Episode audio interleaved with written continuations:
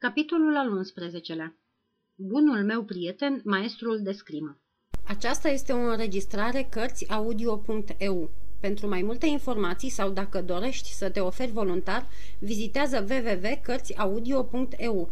Toate înregistrările Cărțiaudio.eu sunt de domeniu public. În acea zi, pe 18 februarie, pentru că în timpul nopții căzuse multă zăpadă, copiii nu se putuseră juca în curte. Îndată după terminarea studiului de dimineață, fuseseră încartiruiți de avalma în sală pentru a-și petrece recreația feriți de frig în așteptarea începerii orelor. Eu eram cel care îi supraveghea. Ceea ce se numea sală era vechea sală de gimnastică a Colegiului de Marină. Imaginați-vă patru pereți înalți și goi, cu ferestre mici, acoperite cu gratii, Aici colo cârlige pe jumătate smulse, urma încă vizibilă a spalierelor și, legănându-se pe glinda cea mare a tavanului, un enorm inel de fier la capătul unei frânghii. Copiii păreau că se distrează foarte bine aici. Alergau zgomotoși în jurul sălii, ridicând tot praful. Unii dintre ei încercau să ajungă la inel. Alții, atârnați de mâini, strigau. Cinci sau șase, ceva mai liniștiți, își mâncau gustarea în fața ferestrelor, privind zăpada care acoperise străzile și oamenii cu cazmale care o încărcau în tomberoane. Dar eu n-auzeam deloc hărmălaia asta. Singur, retras într-un colț, citeam cu lacrimi în ochi o scrisoare și, chiar dacă în acea clipă elevii ar fi dărâmat sala din temelii, eu nu mi-aș fi dat seama. Era o scrisoare de la Jacques, pe care tocmai o primisem. Avea timbru de Paris. Dumnezeule, da, de Paris. Și iată ce spunea. Dragă Daniel, Scrisoarea mea o să te surprindă foarte mult. N-ar fi bănuit, n-ai fi bănuit, nu-i așa, că sunt la Paris de 15 zile. Am plecat din Lyon, fără să spun nimănui, o adevărată nebunie. Ce vrei, mă plictiseam prea tare în orașul acela oribil, mai ales după ce ai plecat. Am ajuns aici cu 30 de franci în buzunar și cu 5-6 scrisori ale preotului de la Saint-Nizie. Din fericire, Providența m-a ajutat imediat și mi-a scos în cale un bătrân marchiz care m-a luat ca secretar își face ordine în memorii, iar eu nu trebuie decât să scriu după dictare și câștig cu asta 100 de franci pe lună. Nu e prea strălucit, după cum vezi, dar, după socoteala mea, sper să pot trimite acasă din când în când câte ceva din economiile mele. Ah, dragul meu, Daniel, frumos oraș mai e Parisul. Pe aici cel puțin nu e ceață tot timpul. Plouă uneori, dar este o ploaie înviorătoare, cu soare, așa cum n-am mai văzut niciodată în vreun loc. Dacă ai ști cât de mult m-am schimbat, nu mai plâng deloc. E incredibil. Ajunsesem aici cu cititul scrisorii când, dintr-o dată, pe sub ferestre, răsună zgomotul înăbușit al unei trăsuri mergând prin zăpadă. Trăsura se opri în fața porții colegiului și i-a auzi pe copii strigând în gura mare. Suprefectul! Suprefectul!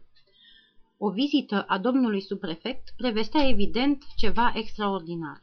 Abia dacă venea la colegiul Sarland o dată sau de două ori pe an, și atunci era un eveniment.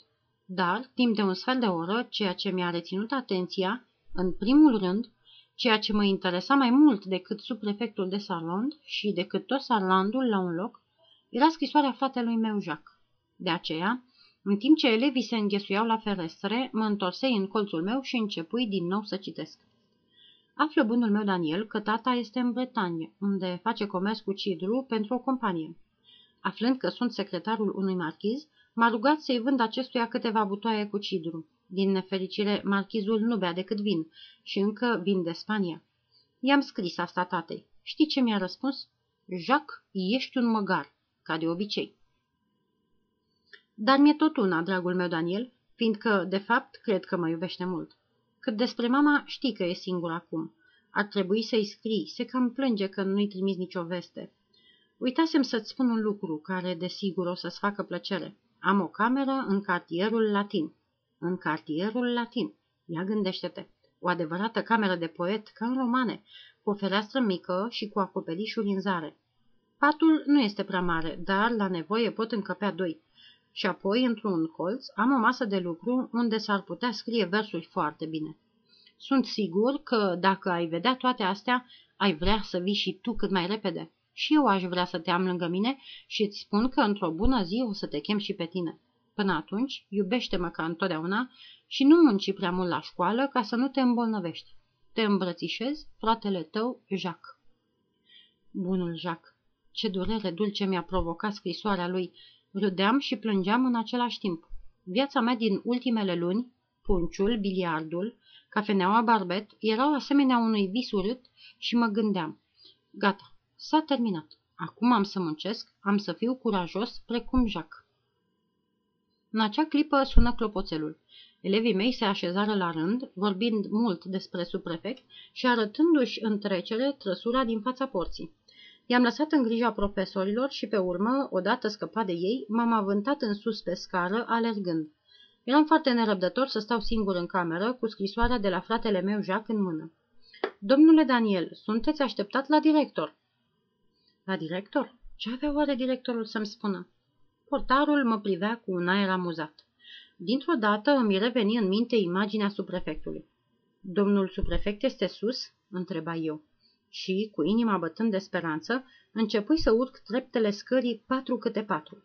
Sunt zile când ești ca nebun. Știți ce-mi imaginam aflând că suprefectul mă așteaptă?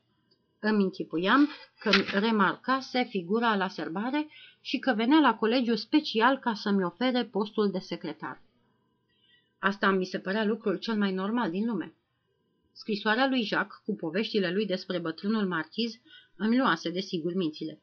Oricum ar fi fost, pe măsură ce urcam scările, certitudinea mea era mai mare. Voi fi secretarul subprefectului. Nu mai știam nimic de bucurie. Pe coridor, după ce am dat colțul, îl întâlni pe Roger. Era foarte palid. Mă privi ca și cum ar fi vrut să-mi vorbească. Dar nu mă opri. Subprefectul nu avea timp de așteptat. Când sosi în fața cabinetului directorului, vă jur că îmi bătea inima nebunește. Secretarul domnului subprefect. A trebuit să mă opresc o clipă ca să-mi trag respirația. Îmi aranjai cravata, îmi dădui puțin cu mâna prin păr și apăsai încet pe clanță. Dacă aș fi știut ce mă aștepta. Domnul subprefect era în picioare, sprijinit neglijent de marmura șemineului și râdea ascuns de favoriții săi blonzi. Domnul director, în halat, stătea un mil pe lângă el, cu boneta de catifea în mână, iar domnul Vio, chemat în grabă, se retrăsese într-un colț. Îndată ce intrai, subprefectul luă cuvântul. Acesta este, deci, zise el, arătând spre mine, domnul care se distrează seducându-ne cameristele? Spusese toate astea cu o voce clară, ironică și fără să înceteze să zâmbească. Crezui mai întâi că vrea să glumească și nu răspunse nimic, dar subprefectul nu glumea. După un răspuns de tăcere, reîncepu tot surâzând. Nu cu domnul Daniel Eiset am onoarea să vorbesc, domnul Daniel Eiset care a sedus-o pe camerista sosiei mele? Nu știam despre ce era vorba, dar auzind cuvântul cameristă, care mi se arunca pentru a doua oară în față, simți că mă înroșesc de rușine și strigai cu o indignare nestăpânită. O cameristă? Eu? N-am sedus niciodată o cameristă. La acest răspuns văzui țâșnind un fulger de dispreț din ochelarii directorului și auzi cheile murmurând în colțișorul lor. Ce obrăznicie! Subprefectul continua să zâmbească. Luă de pe marginea șemineului un pachetel de hârtii pe care nu-l observasem de la început, apoi, întorcându-se spre mine și fluturându-le neglijent, îmi zise Domnule, iată dovezile foarte grave care vă acuză. Sunt scrisori cu care a fost surprinsă domnișoara în cauză. Nu sunt semnate, e adevărat, iar pe de altă parte, camerista n-a vrut să spună niciun nume, numai că în aceste scrisori se vorbește adesea de colegiu și, din nefericire pentru dumneavoastră, domnul Viu v-a recunoscut scrisul și stilul. În acest moment, cheile zornăiră sălbatic și subprefectul, tot surzător, adăugă.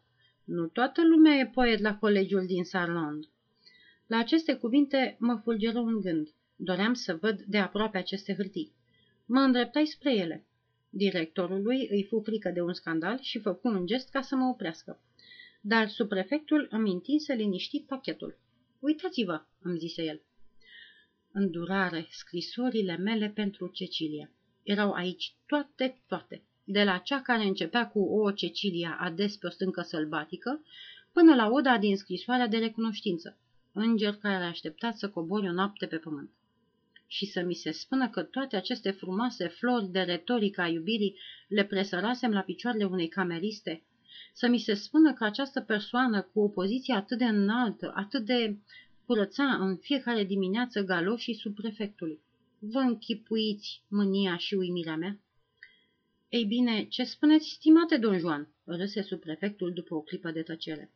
Scrisorile sunt sau nu de la dumneavoastră? În loc de răspuns, lăsai capul în jos. Un singur cuvânt putea să mă dezvinovățească, dar nu pronunțai acest cuvânt.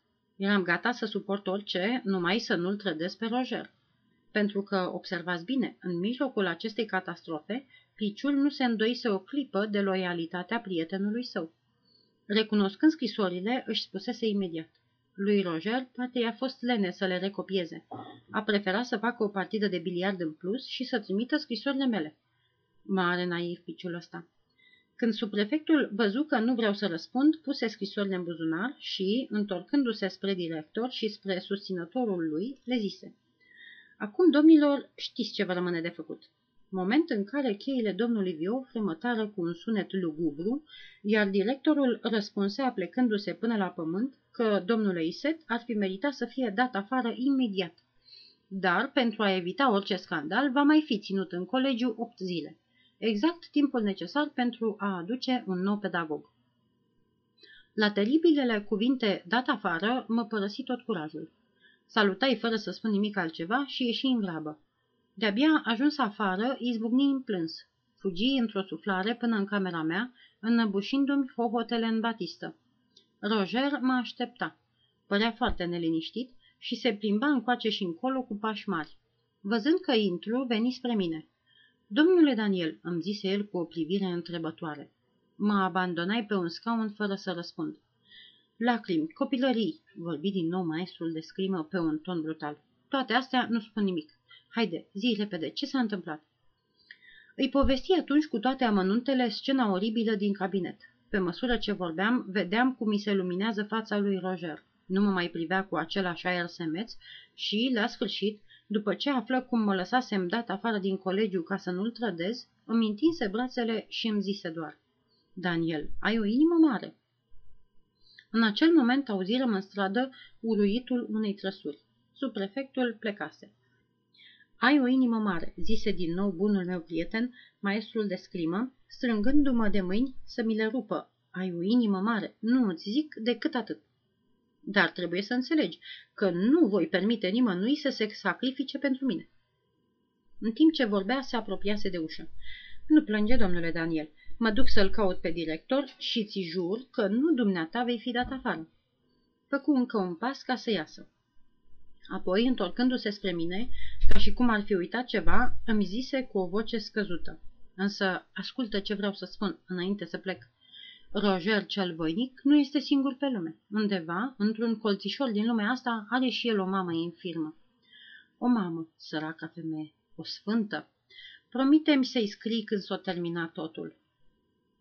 Spusese asta cu gravitate, calm, pe un ton care mă sperie. Dar ce vrei să faci?" striga eu.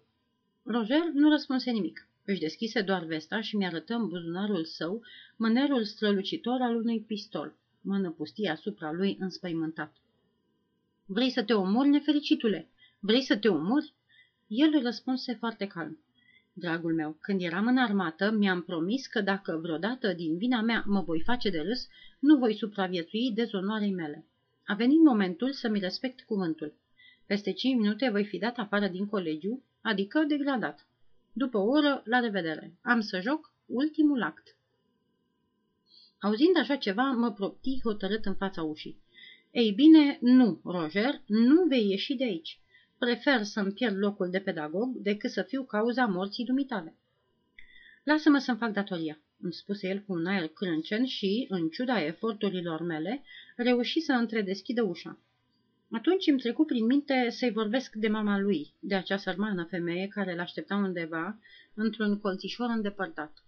Îi arătai că trebuie să trăiască pentru ea, că eu pot să-mi găsesc ușor alt loc, că, de altfel, în orice caz, nu aveam încă, mai aveam încă opt zile în fața noastră și că ar fi fost bine să așteptăm măcar până în ultimul moment, înainte de a lua o hotărâre atât de teribilă. Acest ultim argument păru să-l convingă consimți să-și întârzie câteva ore vizita la director și ceea ce ar fi urmat. Tocmai în acel moment sună clopoțelul. Ne îmbrățișarăm și cobori spre clasă. În ce situație mai eram și eu? Intrasem în camera mea aproape disperat și ieșisem aproape bucuros. Piciul era atât de mândru că îi salvase viața bunului său prieten, maestrul de scrimă. Totuși, trebuie să o spun, odată așezat la catedră, după ce mi-a mai trecut entuziasmul, am început să mă gândesc mai bine. Roger fusese de acord să trăiască, asta nu era rău, dar mie ce avea să mi se întâmple după ce voi fi dat afară din colegiu din cauza devotamentului meu nețărmurit? Situația nu era prea veselă. Vedeam deja căminul definitiv distrus, pe mama în lacrimi și pe domnul Eiset foarte furios. Din fericire, mă gândi la Jacques. Ce coincidență fericită că scrisoarea lui sosise chiar în această dimineață. La urma urmei era foarte simplu. Nu-mi scrisese el oare că avea loc pentru doi în patul lui? De altfel, la Paris găsești întotdeauna ceva ca să-ți câștigi existența. În acest moment mă străbătu un gând înfiorător. Ca să plec aveam nevoie de bani. Mai întâi pentru tren, apoi 58 de franci pe care îi datoram portarului, apoi încă 10 franci pe care mi împrumutase un elev mai mare, plus sumele enorme cu care eram trecut în registru la Socotel de la Cafeneaua Barbet. Cum să fac rost de toți banii ăștia? Ei, haide, îmi spuse eu gândindu-mă la asta, prost mai sunt, îmi fac griji pentru atâta lucru. Nu-i și Roger pe aproape? Roger e bogat, dă lecții în oraș și va fi foarte fericit să procure câteva sute de franci pentru mine, care i-am salvat viața. După ce mi-am aranjat astfel toate afacerile, am uitat de toate catastrofele din timpul zilei pentru a mă gândi numai la marea călătorie spre Paris. Eram foarte fericit, nu mai aveam stare și domnul Vio, care coboră în sala de studiu să savureze disperarea care trebuia să mă copleșească, fu de-a dreptul decepționat văzându-mi chipul vesel. La cină am mâncat bine și foarte grăbit, în curte i-am scutit pe elevi de pedepse. În sfârșit, sună și de intrare la ore. Cel mai urgent lucru era să-l văd pe Roger. Dintr-o săritură am fost în camera lui. Acolo nimeni. Bun, îmi spuse în sinea mea, o fi tras o fugă la cafeneaua Barbet. Și asta nu mă miră deloc în împrejurări atât de dramatice. La cafeneaua Barbet, iarăși nimeni. Roger, mi se spune, plecase în poiană cu subofițerii. Și naiba puteau să facă acolo pe o vreme ca asta? Începeam să fiu foarte îngrijorat. De aceea, refuzând o partidă de biliard care mi se oferise, mi-am suflecat manșetele pantalonilor și am pornit prin zăpadă spre poiană în căutarea bunului meu prieten, maestrul de scrimă.